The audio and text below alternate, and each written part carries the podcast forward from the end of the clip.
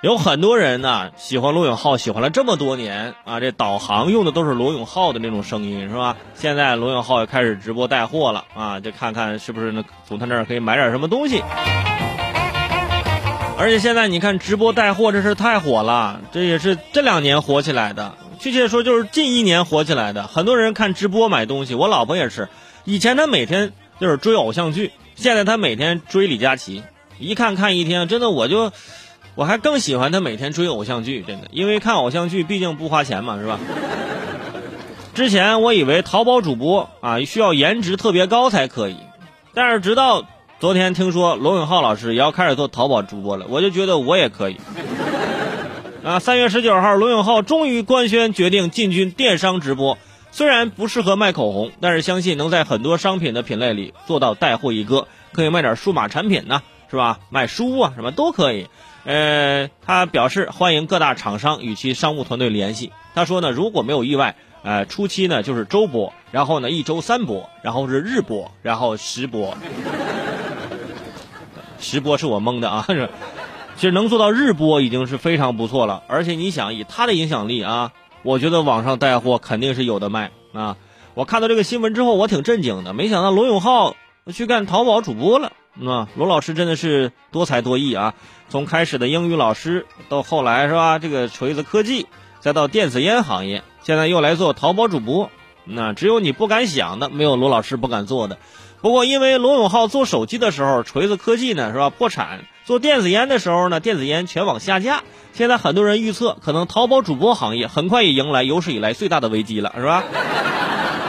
也可能会面临熔断，是吧？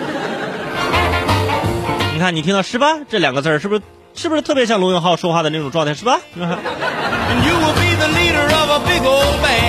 不过罗永浩老师呢，还是挺谦虚的，说自己不适合卖口红。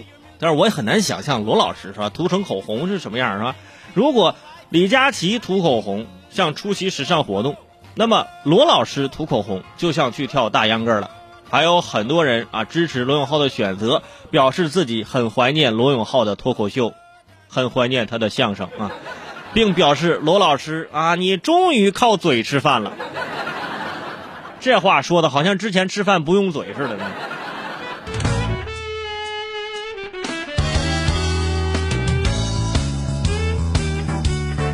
之前啊，这罗永浩在做锤子科技的时候，啊，就他们内部的一个一个工作人员也是我朋友，他就跟我说了，他说这锤子当时最赚钱的是哪个部门？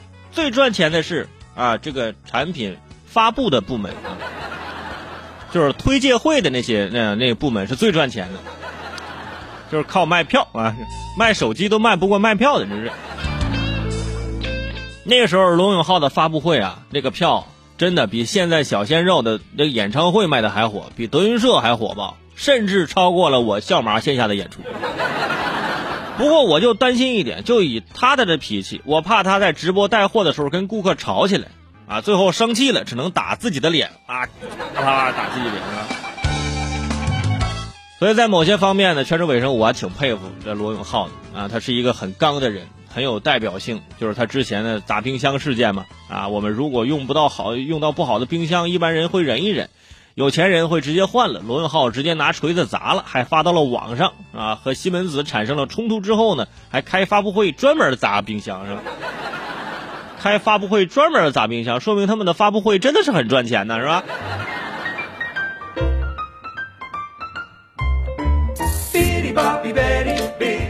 我觉得罗老师做淘宝主播对观众还是有好处的，因为以他的脾气呢。敢来找他宣传的一定是质量非常好的产品，呃，质量有问题呢，罗老师可能也会当场砸掉。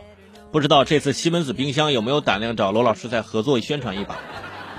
而且呢，现在大家想，为什么罗老师要开始做这个淘宝直播啊？直播带货也是因为之前罗老师也是欠了一些债啊，但是他表示自己欠那些钱总会是自己会去还，啊，不管想什么方法都会去还上。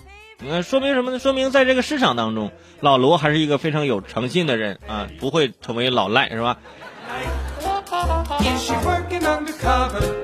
现在越来越多的人做淘宝主播开始直播带货了。现在罗永浩做淘宝主播，不知道能不能给商家带来销量，但是一定能给顾客带来欢乐。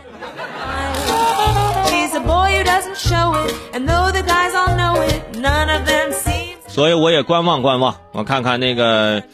那个罗老师如果直播做的好呢，我也步步后尘，我也卖一卖，对吧？我也就是你们觉得我卖什么合适，是不是？每天在节目中给你们卖笑来着，是吧？